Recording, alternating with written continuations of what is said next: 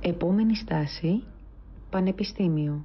Γεια σας και καλώς ήρθατε σε άλλο επεισόδιο του podcast μας «Στάση Πανεπιστήμιο». Εγώ είμαι η Όλια. Και εγώ είμαι ο Φίλιππος και σήμερα μαζί μας έχουμε τον Τίνο από το τμήμα Τηλεπικοινωνιών και Πληροφορικής ή Πληροφορικής και Τηλεπικοινωνιών του ΕΚΠΑ. Καλησπέρα Τίνο, τι κάνεις; Όλα καλά, χαίρομαι πολύ που βρίσκομαι εδώ. Πραγματικά το έργο σας είναι τρομερό. Ευχαριστούμε πάρα Νιώθω πολύ. ότι βοηθάτε πολύ κόσμο στο Λύκειο που έχει περάσει από τη θέση μας και έχει σίγουρα πολλές ανησυχίες για το ποια σχολή να επιλέξει και εύχομαι και εγώ να βοηθήσω πολύ κόσμο σήμερα. Σίγουρα είμαι σίγουρος και το εκτιμούμε πολύ. Ευχαριστούμε πάρα πολύ και για τον χρόνο που αφιερώνεις να έρθεις σήμερα να μας απαντήσεις σε κάποια πράγματα. Και ευχαριστούμε που πήρες και την πρωτοβουλία, Χαρά μου, χαρά μου να πραγματικά. το πούμε. Ωραία, θα ήθελα να ξεκινήσεις μάλλον να μας πεις και ένα-δύο λόγια για τον εαυτό σου, ποιος είσαι, τι κάνεις, τι σου αρέσει γενικά. Εννοείται, εννοείται. Ε, ονομάζομαι Ντίνος Παργυρίου. Είμαι φοιτητής τμήματος πληροφορικής και τηλεπικοινωνιών στο τρίτο έτος. Κατάγομαι από το Κιάτο, στην Κορινθία, δεν είμαι από Αθήνα. Ε, και η αλήθεια είναι ότι τα τελευταία χρόνια ασχολούμαι με πολλά πράγματα. Πέραν της σχολής προσπαθώ να βλέπω και άλλους τομείς. Είμαι θελοντής στο TEDx, στο ThinkBiz και πλέον έχουμε και ένα podcast με τους φίλους μου. Με μια ομάδα τέλος πάντων. Link στην περιγραφή θα υπάρχει. Ναι. Ε, πάνω κάτω αυτά, όσα θέλετε να μάθετε περαιτέρω, θα τα συζητήσουμε αργότερα. Τέλεια, πάρα πολύ ωραία. Θα ήθελες λοιπόν να μας πεις δύο λόγια για το τι περιλαμβάνει το αντικείμενο που σπουδάζεις; Ναι, νομίζω όπως το λέει και το όνομά του, είναι η σχολή μου εξ ολοκλήρου πληροφορικής, αλλά καλύπτει και ένα μεγάλο φάσμα των, των, των τηλεπικοινωνιών. Ε, η αλήθεια είναι ότι η σχολή είναι πολύ προσανατολισμένη στον κώδικα και στον προγραμματισμό. Ε, ωστόσο, έχει δύο κατευθύνσεις που μπορεί να επιλέξει ο κάθε φοιτητής, οι οποίες χωρίζονται στο software. Οι πρώτες τρεις ροές είναι για το software και οι επόμενες τρεις είναι για το hardware. Ε, μπορούμε να το συζητήσουμε περαιτέρω όσο θέλετε. Μπορεί να μας πεις μερικά μαθήματα γενικά που αποτελεί, από τα οποία αποτελείται κάθε ροή, κάποια μαθήματα που σου αρέσουν πολύ εσένα, ίσως κάποια σύγκριση άμα ξέρεις με άλλα πανεπιστήμια και τμήματα πληροφορικής γενικά, άμα θεωρείς εμ, ότι το ΕΚΠΑ έχει καλύτερη δομή ως προς το Μμμ. πρόγραμμα και γενικά ότι άμα λείπει κάτι κτλ. Ναι, ε, να μιλήσω λίγο για τη δομή. Ουσιαστικά τα δύο πρώτα έτη έχεις μόνο υποχρεωτικά μαθήματα, ε, στα οποία ανά εξάμεινο βγαίνουν 4 με 5 μαθήματα. Ε, η δυσκολία τους τώρα εξαρτάται το μάθημα. Μπορώ να πω ότι στο πρώτο έτος έχει κάποια δύσκολα μαθήματα, τα οποία φοιτητές και όλα τα χρωστάνε μέχρι το τέλος. Ε, ωστόσο, θεωρώ πως με διάβασμα βγαίνουν. Τώρα ενδεικτικά να δώσω μερικά μαθήματα είναι η εισαγωγή στον προγραμματισμό, μαθαίνεις να γράφεις προγράμματα στη C, ε, όσοι είναι θα καταλάβουν. Και έχει αρκετά μαθηματικά, η αλήθεια είναι στο πρώτο και στο δεύτερο έτος, χρειάζονται αρκετά. Και ένα μάθημα φυσικής, το οποίο είναι από τα πιο βαριά της σχολής, αλλά νιώθω ότι αν το περάσεις, ε, μετά όλα γίνονται πιο εύκολα. Ε, τώρα, σχετικά με αυτό που μου είπατε για τις άλλες σχολές, αυτό που θα έλεγα για το ΕΚΠΑ είναι μία μίξη. Η σχολή μου είναι μία μίξη ε, των πολυτεχνικών σ- σχολών, αλλά και κάθε άλλο πανεπιστημίου που έχει πληροφορική. Αυτό το λέω γιατί το τμήμα μας συνδυάζει και software και hardware. Απ' την άλλη πλευρά, οι σχολές του Πολυτεχνείου που έχουν να κάνουν πληροφορική έχουν κυρίως hardware, όπως γνωρίζω. Και αντίστοιχα, οι σχολές της ΑΣΟΕ που έχουν πληροφορική και του ΠΑΠΗ, όπως γνωρίζω, αλλά και του ΠΑΔΑ, αν δεν κάνω λάθος, επικεντρώνονται πάρα πολύ στο software και ίσως καθόλου στο hardware. Ε, θα έλεγα ότι η δικιά μας είναι μια χρυσή τομή ανάμεσα σε αυτά τα δύο. Δηλαδή, καλύπτει τόσο hardware όσο και software. Και έχει την επιλογή ο φοιτητής στο τρίτο έτος να κρίνει ποιο μονοπάτι θέλει να, να ακολουθήσει. Εσύ ας πούμε ποιο μονοπάτι τελικά επέλεξες και ποια μαθήματα σ' αρέσουν; Ναι. Ε, έπρεπε να πάρω αυτή την απόφαση πέρσι το καλοκαίρι, καθώς τώρα είμαι στο τρίτο έτος. Και ήμουν σίγουρος πως σίγουρα δεν θέλω να ασχοληθώ με το hardware. Οπότε η απόφαση ήταν αρκετά πιο εύκολη και έτσι κατέληξα να είμαι στη ροή του software, αν θες να το πεις έτσι. Και μπορώ να πω ότι τα μαθήματα που μου αρέσουν περισσότερο αφορούν το web development και την τεχνητή νοημοσύνη. Ε, και πράγματι η τεχνητή νοημοσύνη τώρα είναι ένα πολύ hot topic ε, για όλους τους νέους και χαίρομαι που αυτή η σχολή το καλύπτει πολύ καλά αυτό το κομμάτι. Δηλαδή έχει δύο μαθήματα, το οποίο είναι συνέχεια το ένα του άλλου. Ε, λέγεται τεχνητή νοημοσύνη 1 και τεχνητή νοημοσύνη 2. Και αν κάποιος θέλει να μπει σε πιο βαθιά μονοπάτια, τότε καλύπτει και, αυτό, και αυτή την επιθυμία μέσω ενός μαθήματος που λέγεται μηχανική μάθηση. Και είναι στο τέταρτο έτος βέβαια. Πάρα πολύ ωραία. Ε, τότε μπορείς να μας πεις δύο λόγια παραπάνω, ίσως για ποιο λόγο εσύ επέλεξες το συγκεκριμένο τμήμα, αν ήταν η πρώτη επιλογή κτλ. και πώς ε, έφτασες σε αυτήν την επιλογή. Εννοείται, εννοείται. Αυτό είναι λίγο πονεμένη ιστορία, αλλά θα τη μοιραστώ μαζί σας και με το κοινό. Ε, ήταν η δεύτερη μου επιλογή αυτό το τμήμα. Το πρω... Η πρώτη μου επιλογή ήταν η ΔΕΤ, που βρίσκεται στην ΑΣΟΕ, αυτό το τμήμα. Αλλά έχασα αυτή την επιλογή για 25 μόρια. Ε, oh no. εντάξει. Ήταν λίγο άσχημο και με πείραξε, αλλά βλέποντας το τώρα από την οπτική που έχω πλέον, νομίζω ότι έκανα καλύτερη επιλογή που ήρθα εδώ. Ε, γιατί επέλεξα αυτή τη σχολή λοιπόν ως δεύτερη και όχι ως πρώτη ίσως. Ε, ήθελα σίγουρα να ασχοληθώ με την πληροφορική γιατί το άκουγα πολύ στο Λύκειο και μου έλεγαν πολλοί καθηγητές και όλας ότι σου ταιριάζει αυτό, ε, είναι το μέλλον, έχει πολύ καλή οικονομική αποκατάσταση, οπότε δώσ' του μια ευκαιρία. Ε, ξέρετε όμως, δεν είναι πολύ καλό να ακούς τους άλλους και συνήθως είναι καλό να ακούς τι λέει η δική σου η καρδιά. Ε, εγώ από την άλλη έβλεπα ότι έχω μια, μια κλίση προς τα οικονομικά, το business και τέτοια, τέτοιους κλάδους. Και η σχολή που θα μπορούσα να το συνδυάσω αυτό ήταν η ΔΕΤ. Ε, Δυστυχώς όμως δεν έγινε αυτό, οπότε πήγα καθαρά στο τεχνολογικό κομμάτι και τον προγραμματισμό που ήξερα ότι μου αρέσει. Ε, αυτά σε γενικές γραμμές. Αυτός ήταν ο λόγος που το επέλεξα, επειδή έχει αρκετά. Ε, τουλάχιστον όταν έμπαινα, ήξερα και ε, ε, ευτυχώς αυτό επιβεβαιώνεται συνέχεια όλα αυτά τα χρόνια. Ε, είναι ότι η σχολή αυτή λένε ότι είναι από τις καλύτερες σχολές πληροφορικής. Το αποδεικνύουν και τα μόρια της, εκτός των πολυτεχνικών. Ε, και αυτό νομίζω επιβεβαιώνεται και λόγω των μαθημάτων, αλλά και λόγω της αξίας που έχεις σαν τελειόφυτος αυτού του τμήματος. Είναι πολύ εύκολο να βρεις ε, κάποια θέση εργασίας και μάλιστα με πολύ καλές αμοιβές. Έχω φίλους που εργάζονται από το πρώτο και από το δεύτερο έτος με πολύ καλούς μισθούς. Μια απλά παρένθεση ερώτηση που θέλω να κάνω εγώ παραπάνω είναι να, άμα μπορώ σκαλίσω ίσως το ε, πρωταρχικό κίνητρο που μπορεί να έχεις εσύ όταν επέλεξε πιο πολύ το τμήμα αυτό ή γενικά ας πούμε, και τι σ' αρέσει ας πούμε, στο πιο επιχειρηματικό κομμάτι και τι στο πιο έτσι υπολογιστικό στο προγραμματιστηριακό. Δηλαδή είναι πιο χαρακτηριστικό μπορεί να ξεχωρίζει, άμα ξεχωρίζει κάποιο ή κάποια που σου αρέσουν πολύ ας πούμε, και στον οικονομικό και πιο επιχειρηματικό τομέα, όπως και στο πιο έτσι, υπολογιστικό κομμάτι. Δηλαδή, όταν θυμάσαι τον αυτό ότι μπορεί να επελέγεις κατεύθυνση, ξέρω εγώ, στο Λύκειος, mm. με τι θυμάσαι να ήταν κάποιο έναυσμα ή κάποια. Ε, πώς λέγεται, ε, σπίθα που να σε έσπρωξε προς τα εκεί; Ε, νομίζω σε αυτό μπορώ να το απαντήσω πολύ εύκολα γιατί έβλεπα κυρίως τα θεωρητικά μαθήματα ότι δεν με, δεν με ενδιαφέρουν καθόλου. Δηλαδή, ναι, μεν ήμουν τυπικά καλός σε αυτά ε, γιατί έκανα ένα χι διάβασμα, αλλά έβλεπα ότι δεν με ενδιαφέρει να το ακολουθήσω αυτό στη ζωή μου. Οπότε, αποκλείοντας την θεωρητική κατεύθυνση, είχα μετά να λάβω υπόψη μου δύο, την θετική και την ε, των οικονομικών, τέλος πάντων. Ε, στη θετική, λοιπόν, βλέπετε, λειτουργώ πολύ με την αφαιρετική μέθοδο. Ναι. Ε, είχε μέσα χημεία, φυσική κτλ. Και ενώ μου άρεσαν σαν αντικείμενο να το βλέπω από έξω, δεν ήθελα τόσο να μπω σε πιο βαθιά νερά. Οπότε πάλι με την αφαιρετική μέθοδο κατέληξα στα οικονομικά όσο πέρναγε η χρονιά και έβλεπα όλο και περισσότερο για τις έννοιες, για τους νόμους της οικονομικής θεωρίας αλλά και του προγραμματισμού, ε, νομίζω καταλάβαινα ότι μου άρεσε όλο αυτό. Και θεωρώ αυτό ήταν μια... Ήταν ένας από τους κύριους λόγους που επέλεξα αυτή την κατεύθυνση, γιατί έβλεπα συνέχεια να μου αρέσουν και τα δύο, και τα οικονομικά αλλά και η πληροφορική. Και πίστευα ότι αν τα συνδυάσω αυτά τα δύο θα είμαι αρκετά ικανοποιημένος. Okay. Τώρα θα ήθελα να πούμε μερικά πράγματα ακόμη για τα θετικά και αρνητικά του αντικειμενου Έχουμε ήδη πει, ας πούμε, ότι η επαγγελματική αποκατάσταση είναι κάτι που παρακινεί να ακολουθήσουν αυτό το τομέα, όπως και το ότι είναι το μέλλον και ότι μπορείς να το στρέψεις παντού. Τι άλλα πράγματα βλέπεις εσύ; Ε, νομίζω στα τρία βασικά χαρακτηριστικά θα πω και εγώ ότι ποια είναι η άποψή μου.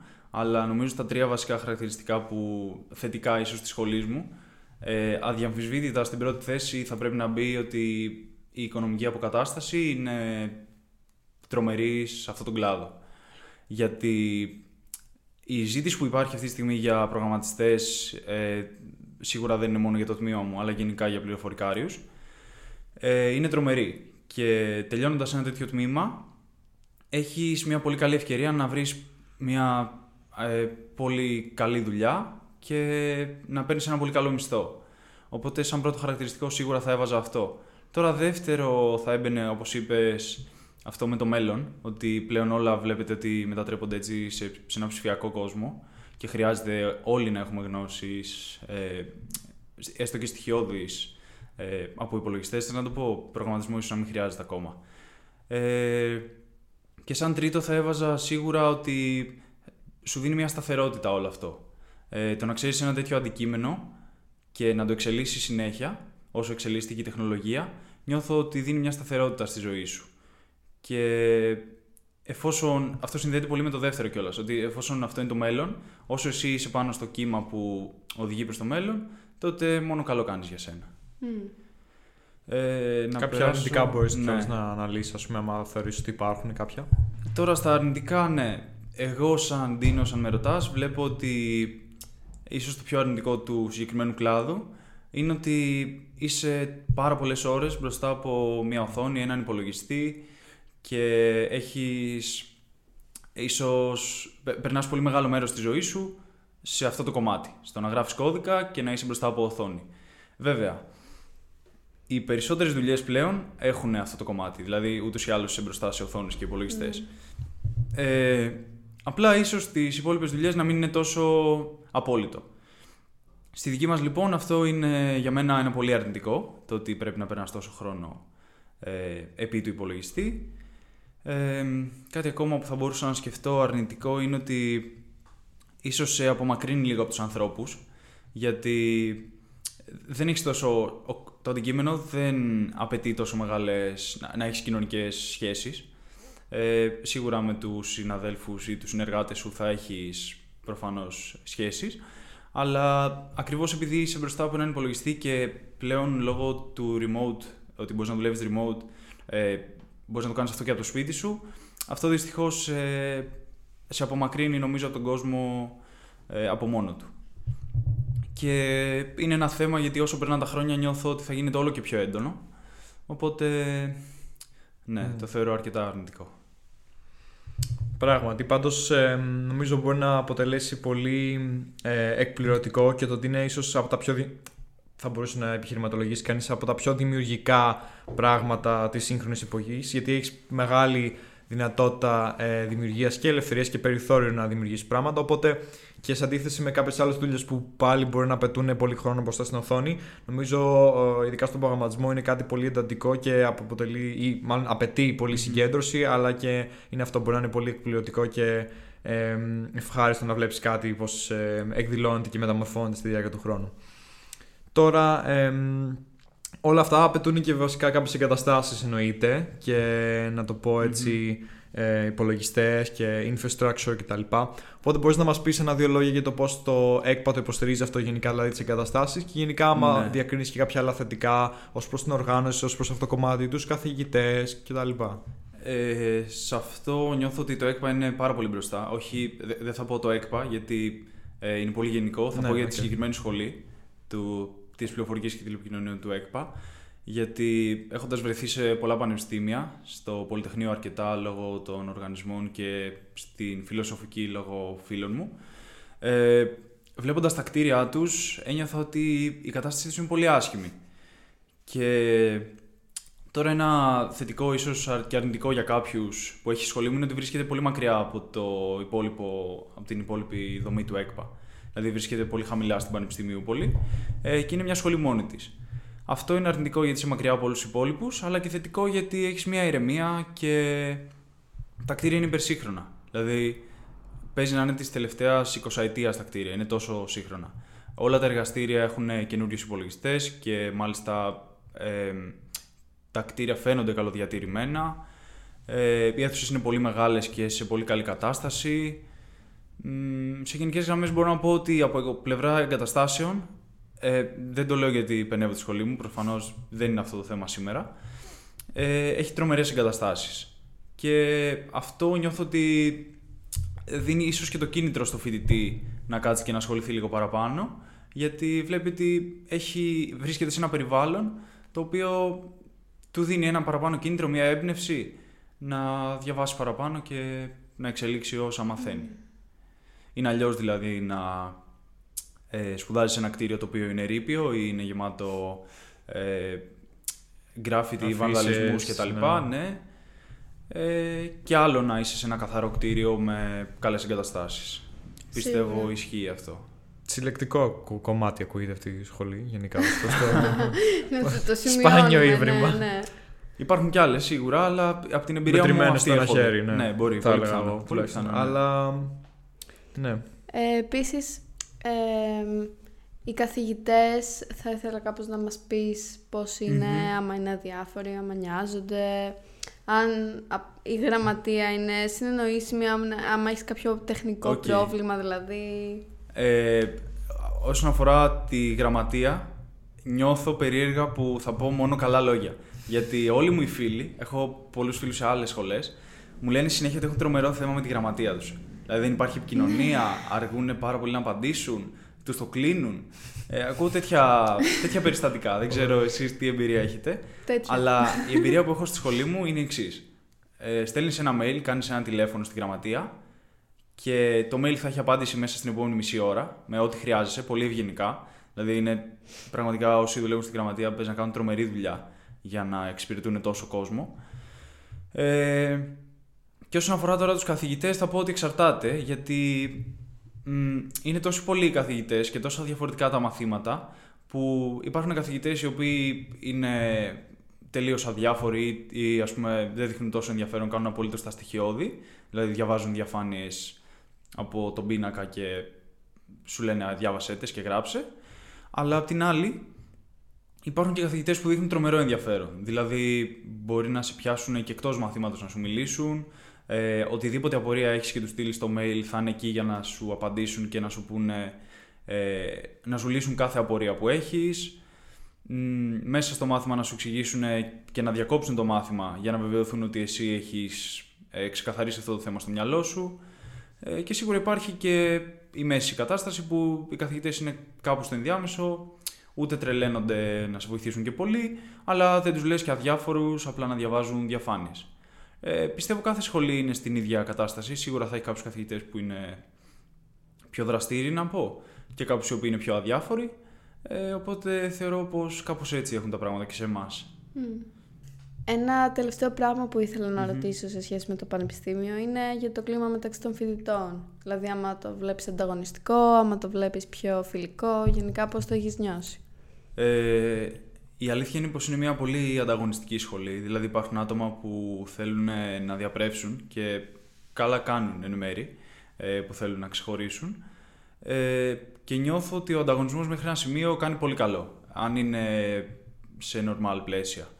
Γιατί σε μπουστάρει και σένα και σου δίνει μια όθηση να συνεχίσεις, να προσπαθείς λίγο παραπάνω ίσως. Αλλά αν ξεπερνάει τα όρια, τότε δεν είναι τόσο βοηθητικός και σε απονθαρρύνει ίσως. Ε, θα έλεγα ότι είναι καλό το κλίμα ανάμεσα στους φοιτητές. Βέβαια, θα έλεγα στη σχολή μου υπάρχουν θα έλεγα τρία είδη φοιτητών. Δεν θέλω να το πω έτσι πολύ στερεοτυπικά, αλλά για να καταλάβετε κι εσείς ε, τι παίζει. Θα έλεγα ότι είναι, ε, τη μεγαλύτερη μερίδα των φοιτητών είναι ο κλασικός ε, φοιτητής που ε, είναι όλη μέρα στον υπολογιστή του και του αρέσει να παίζει video games και να ε, να γράφει κώδικα. Υπάρχουν άνθρωποι που έχω γνωρίσει και έγραφαν κώδικα και προ... έκαναν προγραμματισμό από το γυμνάσιο και από το Λύκειο. Και εγώ πρώτη φορά έγραψα στη σχολή. Ε, υπάρχει άλλη μια μερίδα που είναι τελείως. Ε, θα έλεγα αδιάφοροι, δεν ασχολούνται με τίποτα, απλά έρχονται να πιούν τον καφέ και φεύγουν. Και υπάρχουν και κάποιοι που είναι κάπου στο ενδιάμεσο, δηλαδή ναι, με τους αρέσει ο προγραμματισμός, αλλά ε, είναι ταυτόχρονα και κοινωνικοί. Θέλω να ελπίζω πως ανήκω σε αυτή την κατηγορία και ούτε στην πρώτη ούτε στη δεύτερη. Οπότε κάπως έτσι είναι το κλίμα ανάμεσα στους φοιτητές και σας είπα και λίγο ε, ίσως πολύ χοντρικά πώς είναι οι φοιτητές στη σχολή μου.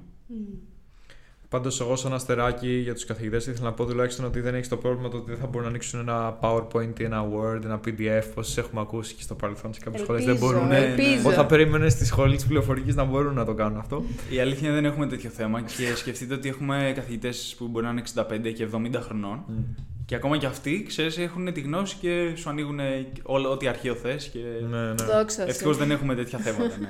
Αλλά φαντάσου να είχαμε σε τέτοια σχολή, Πω, έτσι. ναι, θα ήταν ηρωνικό. Ναι, θα ήταν πολύ ηρωνικό. Ωραία, λοιπόν. εμ, θα μπορούσες να μας πεις λίγο για τις προσδοκίες που, μπορείς να είχε, που μπορεί να είχες όσον αφορά τη σχολή, γενικά το περιβάλλον. Μιας και ήταν και όπως είπες, δεύτερη επιλογή σου, άμα είχε τύχει να. Ε, άμα ήσουν έτοιμος γι' αυτό πήγε. Μάλλον εντάξει, τώρα αφού μας είπες την έφαγες για 25 μόρια, δεν νομίζω ότι ήσουν πολύ έτοιμος. αλλά άμα πήγες καθόλου πριν, άμα άκουσες κάτι, άμα έχει κάποιους ακούσει μύθους εισαγωγικά και τελικά ήταν έτσι, επιβεβαιώθηκαν, δεν επιβεβαιώθηκαν, δηλαδή ποια ήταν η. πώς το περίμενες και πώς τελικά ήταν. Ναι, τέλεια. Ε, πολύ καλή ερώτηση αυτή. Ουσιαστικά πριν έρθω στη σχολή και πριν πάρω την πρώτη επαφή με τη σχολή, ε, είχα προσπαθήσει να βρω πάρα πολλά άτομα για να μιλήσω με αυτούς που βρίσκονταν σε αυτή τη σχολή. Είχα βρει άτομα από την πόλη μου που απευθέ- απευθύνθηκα κατευθείαν σε αυτούς για να δω τι παίζει και να μου πούνε μια πρώτη εμπειρία. Ε, Δυστυχώς τα σχολεία που άκουσα ήταν αρνητικά. Δηλαδή μου λέγανε ότι θα υποφέρεις και θα είναι πολύ δύσκολα τα πράγματα. Ε, και γενικά, ναι, η πρώτη εμπειρία ήταν λίγο. Με, με είχαν φοβήσει κάπως ότι αυτή η σχολή που θα μπω θα είναι πάρα πολύ δύσκολη και ότι όλο το ταξίδι θα είναι φιαλτικό. Ε, Παρ' όλα αυτά η πρώτη εμπειρία ήταν πολύ καλή, γιατί τώρα πόσο καλή θα μπορούσε να ήταν βέβαια, γιατί είχαμε και COVID όπως γνωρίζετε. Ναι. Ε, και όλο το πρώτο έτος ήταν online, άρα σκεφτείτε η υποδοχή που μας έκαναν στο πανεπιστήμιο δεν ήταν καν από κοντά, ήταν μέσω Webet, Webex. Και ίσως να μην ήταν και το πιο ιδανικό, Ναι. σαν καλωσόρισμα. Αλλά ναι, η πρώτη επαφή, εντάξει, λίγο περίεργη θα έλεγα. Λίγο περίεργη γιατί το είχα αλλιώς στο μυαλό μου, το είχα στο μυαλό μου ότι θα πάω, ξέρεις, στη σχολή και θα βρεθώ με τόσα νέα άτομα, ίσως βρω κάποια άτομα που να ταιριάζουμε και από την πρώτη στιγμή θα κολλήσουμε. Ε, Ευτυχώς μέσω των ομαδικών ε, κάναμε μια παρέα η οποία κρατάει ακόμα και είμαι πολύ χαρούμενος γι' αυτό. Ε, αλλά ναι, το περίμενα κάπως αλλιώς να πω την αλήθεια. Το περίμενα πιο διαδραστικό και όχι μέσω Ναι, ναι.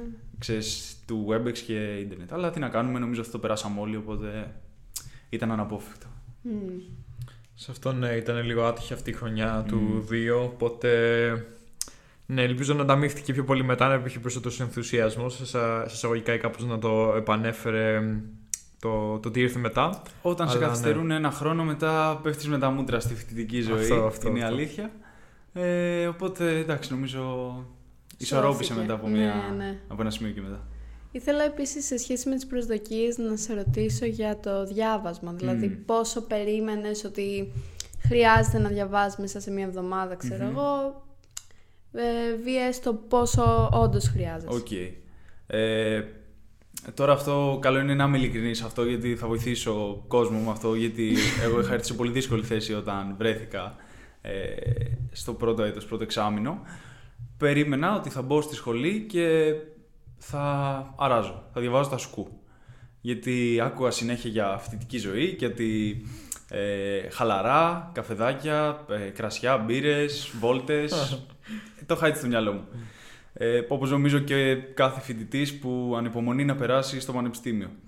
Ε, Όμως, στο καλωσόρισμα που είχαμε, σε αυτό το καλωσόρισμα που σας είπα στο WebEx, Μμμ. ο Πρίτανης, ο πρόεδρος της σχολής, δεν θυμάμαι ποιος, ε, εκτός των άλλων, μας είπε ότι η σχολή μας έχει μέσο όρο αποφύτηση στα 6,5 χρόνια.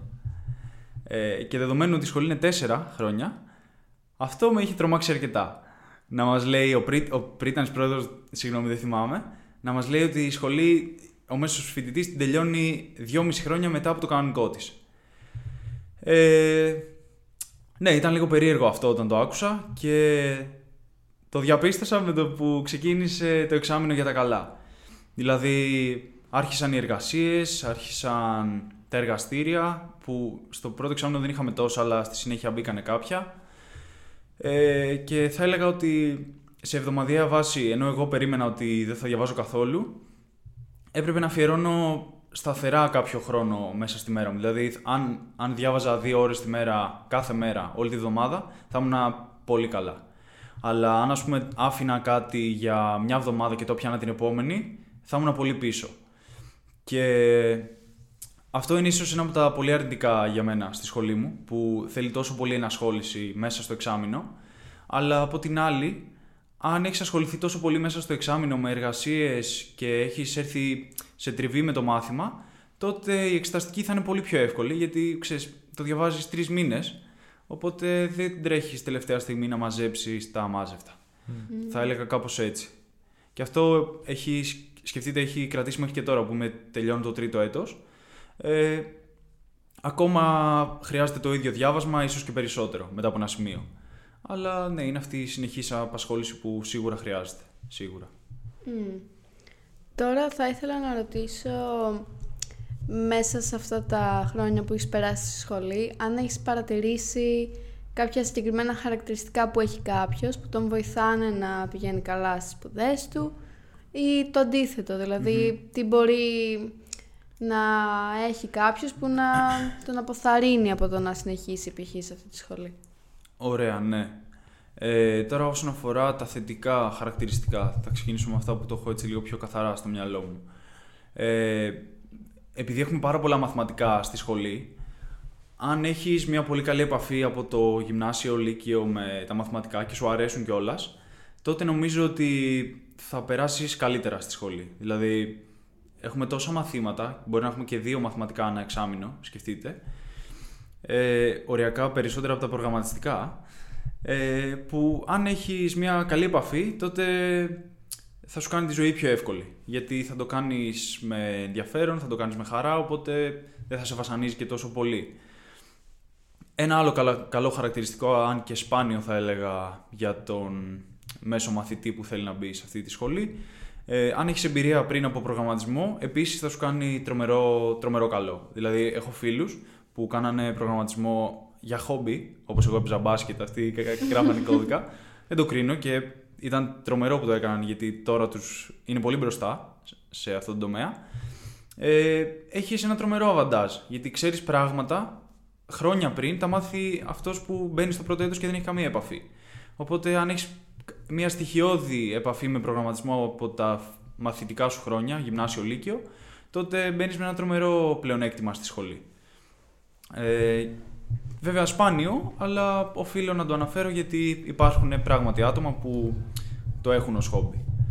Ε, τώρα, αρνητικά μου είπες, για... μου επαναλαμβάνεις λίγο αυτό με τα Ναι, αρνητικά, να το δηλαδή- πιάσω λίγο καλύτερα. Αν πιστεύεις ότι κάποιος μπορεί η ιδιοσυγκρασία του να είναι κάπως που να μην τον βοηθάει ας πούμε μέσα στη σχολή, δηλαδή άμα δεν έχει καθόλου υπομονή, Α, ότι δεν, οκ. δεν θα το αντέξει, ξέρω Ναι, εγώ. ναι, ναι. Ε, τώρα, όπως το σκέφτομαι, νομίζω δύο πράγματα μπορώ να σκεφτώ πολύ, πολύ έντονα. Από τη μία είναι το work ethic. Αν, έχεις, αν δεν έχεις work ethic, δηλαδή όπως λες υπομονή ή πειθαρχία να κάτσεις να ασχοληθείς, τότε ίσως να δυσκολευτείς με το πόσες πολλές είναι οι εργασίες και πόσο διάβασμα χρειάζεται σε εβδομαδιαία βάση, να μην πω καθημερινή, γιατί υπάρχουν και μέρες που θα κάθεσαι. Ε, Κάτι άλλο που είναι καλό να αναφερθεί είναι ότι αν είσαι γενικά κοινωνικός άνθρωπος που θες να έχει συνέχεια επαφή με ανθρώπους, ε, να, να κοινωνικοποιείσαι και γενικά να γνωρίζεις κόσμο, η σχολή μου δεν είναι μια καλή επιλογή για σένα γιατί είναι τέτοια η φύση της και τέτοιο το αντικείμενο που και οι φοιτητές είναι έτσι λίγο πιο κλειστοί, ίσως δεν θα πω αντικοινωνικοί, θα πω πιο κλειστοί χαρακτήρες και πιο έτσι εσωστρεφείς θα έλεγα. Οπότε εγώ το είχα θέμα αυτό πολύ στο πρώτο έτος, ότι δυσκολευόμουν πολύ να γνωρίσω άτομα πέραν της παρέας μου που να είναι έτσι ε, άνοιχτοι χαρακτήρες, ε, εξωστρεφείς και μου έχει προβληματίσει πολύ. Οπότε θεωρώ πως αν είσαι ένας έτσι, άνθρωπος που θες να γνωρίζεις και να ακούς νέες ιστορίες κτλ. Ε, ίσως να μην είναι η κατάλληλη επιλογή. Γιατί περιμένεις να πας στη σχολή και να γνωρίσεις νέους ανθρώπους, ε, να βγείτε όλοι μαζί, μεγάλες παρέες, που είναι το σύνηθες για το πρώτο έτος συνήθως. Ε, και πας στη σχολή και βλέπεις πηγαδάκια από εδώ από εκεί, ενώ δεν βλέπεις μεγάλες παρέες κτλ. Εμένα μου είχε χτυπήσει λίγο άσχημα μπροστά σε αυτά που άκουγα και οφείλω να το αναφέρω. Εκεί μπορεί να αναδεικνύεται και άμα θες πιο επιχειρηματική σου φύση καθώς ότι είναι ένα πιο έτσι θα μπορούσε να, πεις, θα μπορούσε να πει κανείς χαρακτηριστικό που μπορεί να ανήκει πιο πολύ σε αυτό το τομέα έτσι που να θες να κοινωνικοποιήσει με κόσμο, να δραστηριοποιήσει, να κάνεις πράγματα μαζί Ναι. οπότε μπορεί να έχετε εκεί αυτή λίγο πιο ε, δυτή σου φύση άμα θες σε, σε αντίκρουση. Δεν ξέρω, πιθανόν να είναι και αυτό. Ε, αν υπάρχει μια τέτοια, τέτοιος άνθρωπος που τα ακούει και πιστεύει ότι ίσως ταυτίζεται, τότε μάλλον κάποιος συνδυασμός με, με. Α πούμε, η ΔΕΤ θα ήταν η καλύτερη επιλογή. Ή παράλληλα, δηλαδή, δεν χρειάζεται. Δηλαδή, δηλαδή αντίστοιχα, άμα κάποιος μπορεί και να επιλέξει το ΔΕΤ, μπορεί πάλι να έχει το αντίθετο, το αντίστοιχο ναι, πρόβλημα. μπράβο, μπράβο, ακριβώς, όψια. ακριβώς. Απλά το ίσως θα μπορεί να σε βοηθήσει άμα κάνεις κάτι παράλληλα που να ικανοποιεί, άμα θες Mm-hmm. και τις δύο επιθυμίες Ακριβώς. σε αυτή την περίπτωση. Μετά είναι στο χέρι σου να ψάξεις Ακριβώς, και να ναι. βρεις εκτός της σχολής. Mm. Και εγώ θα πω ότι αναγκάστηκα να το κάνω αυτό. Mm. Γιατί έβλεπα ότι δεν είμαι ικανοποιημένος και θέλω περισσότερα πράγματα. Οπότε έκατσα και τα έψαξα μόνος μου. Που ίσως είναι και καλύτερο. Δηλαδή το προφανώς. χαίρομαι πολύ που έφτασα σε αυτό το σημείο να κάτσω εγώ μόνος μου να ψαχτώ και να δω άλλους τομείς. Μμ. Και πιστεύω και λέγοντας για την κοινωνικοποίηση και για όλα αυτά τα άλλα ενδιαφέροντα που έχεις ε, και καθώς έχεις αναφέρει ότι είσαι και σε διάφορες άλλες ομάδες εκτός του πανεπιστημίου ε, μήπως θα μπορούσες να μας πεις μήπως υπάρχουν και κάποια προγράμματα που τρέχουν μέσα στο πανεπιστήμιο, κάποιες ομάδες ε, του ΕΚΠΑ ή και γενικά σ- ή πιο συγκεκριμένα του τμήματός σου; Ναι. Ε, σχετικά με το τμήμα μου, οι ομάδες που υπάρχουν είναι πολύ λίγες και δεν ξέρω κατά πόσο είναι τόσο ενεργές. Ε, οπότε το τμήμα μου δεν θα έλεγα ότι έχει τόσο δυνατές ομάδες ώστε να μπει ο νέος φοιτητής εκεί και να πάρει πράγματα. Ε, επίσης, για το ΕΚΠΑ, χωρίς να έχω πολύ μεγάλο δείγμα, ε, κυρίως από φίλους μου γνωρίζω, αλλά και μια μικρή προσωπική μου εμπειρία, δεν θα έλεγα ότι έχει τόσες πολλές φοιτητικές ομάδες και οργανισμούς, ε, διαπε- διαψεύστε με αν κάνω λάθος, που να σου δίνουν, να δίνουν την ευκαιρία στο φοιτητή να γνωρίσει άλλους τομείς ή έτσι πιο πράγματα εκτός των σπουδών του. Αντίθετα, ε, ξέρω πολύ καλά για το Πολυτεχνείο ότι πραγματικά έχει πάρα πολλές ομάδες φοιτητικές οι οποίες δίνουν αυτή τη δυνατότητα στους φοιτητές και σκεφτείτε εγώ δεν είμαι, είμαι φοιτητής του ΕΚΠΑ αλλά παρόλα αυτά ανήκω στην ομάδα του TEDx του Πολυτεχνείου. Και αυτό γιατί δεν υπάρχει το TEDx του ΕΚΠΑ. δηλαδή μιλάμε για τέτοια πράγματα. Επίσης ανήκω στο ThinkBiz που είναι η ο- μια ομάδα της ΑΣΟΕ γιατί πάλι αντίστοιχα το ΕΚΠΑ δεν έχει κα- κάτι αντίστοιχο.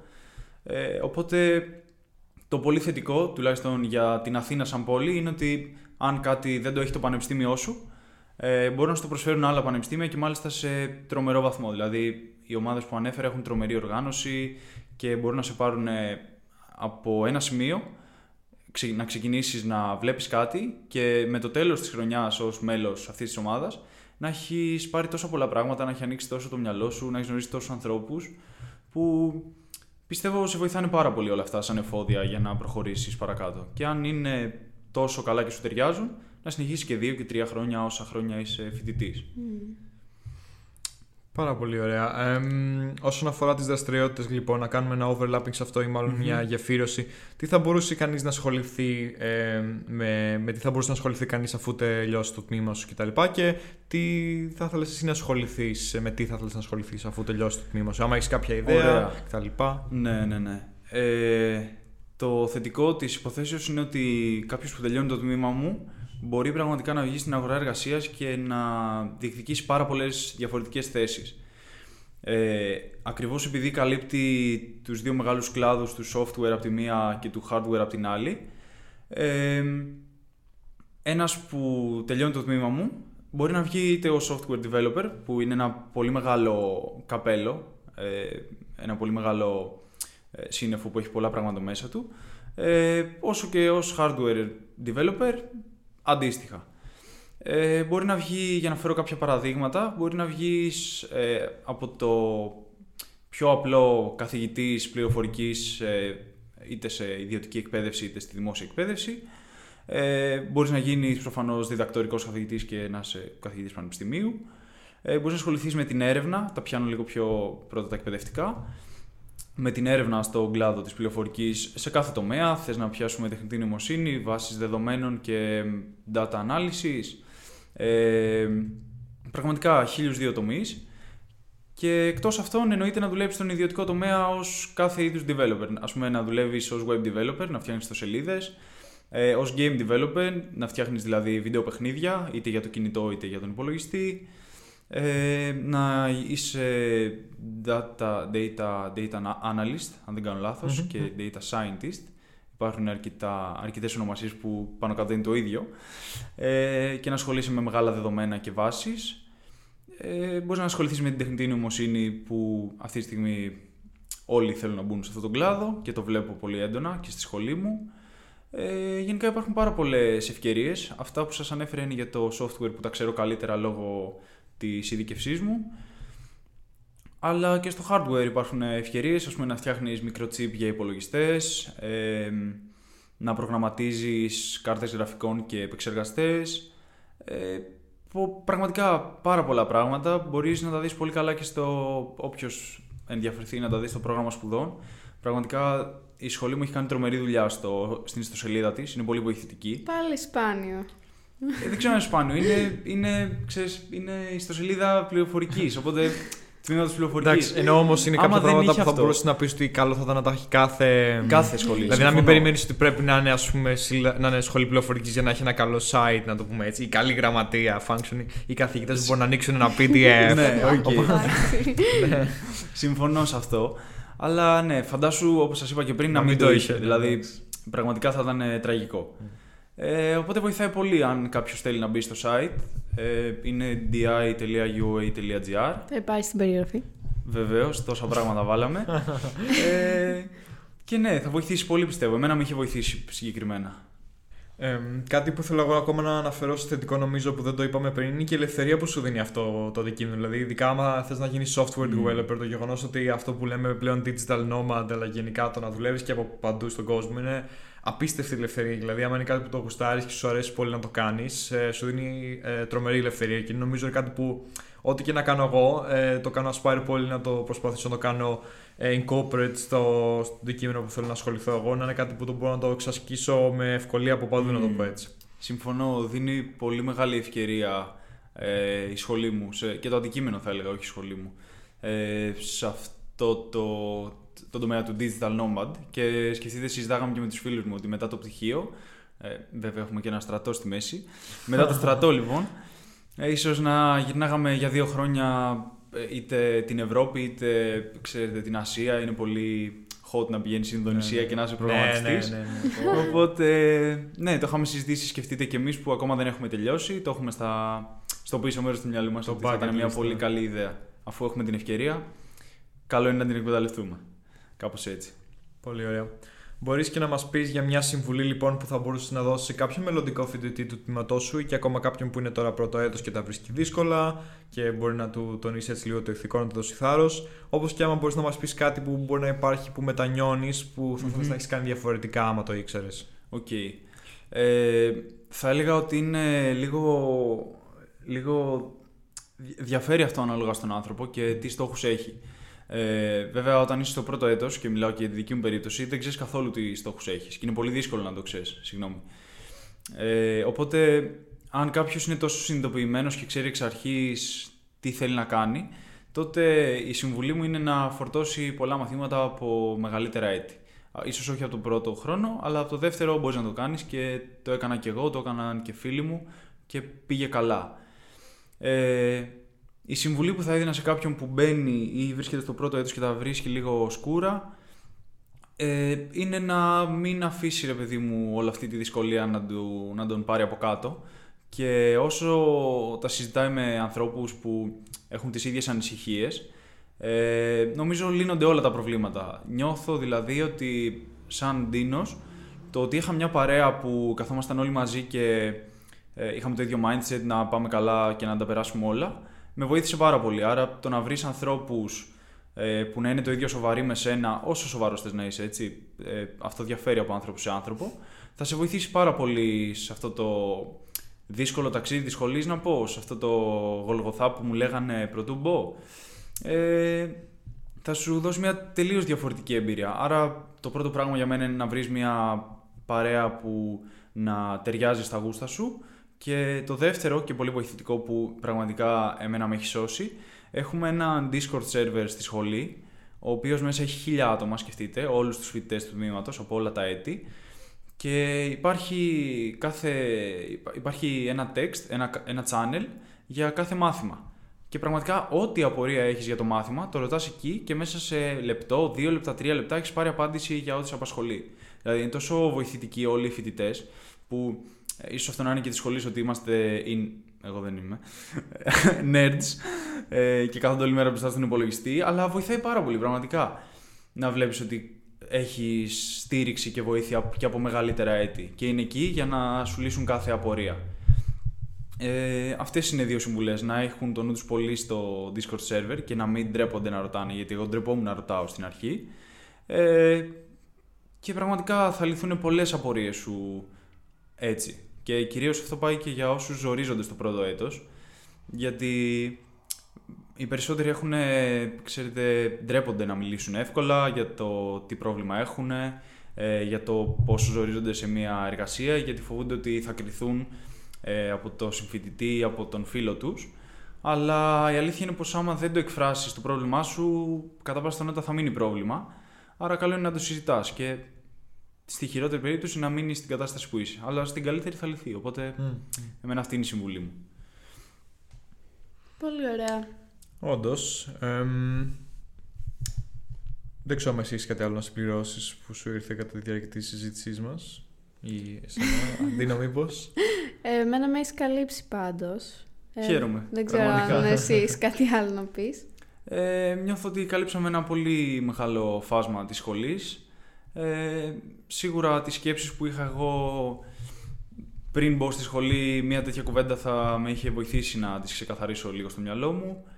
Ε, αλλά θα έλεγα πως είναι καλό να πάει κάποιος που βλέπει τα βίντεο σας και σε κάποια ομάδα επαγγελματικού γιατί ε, είμαστε πίσω νομίζω σαν χώρα σε αυτό το θέμα και δεν ξέρουμε σαν μαθητές πού μπαίνουμε όταν φτάνουμε να επιλέξουμε σχολή.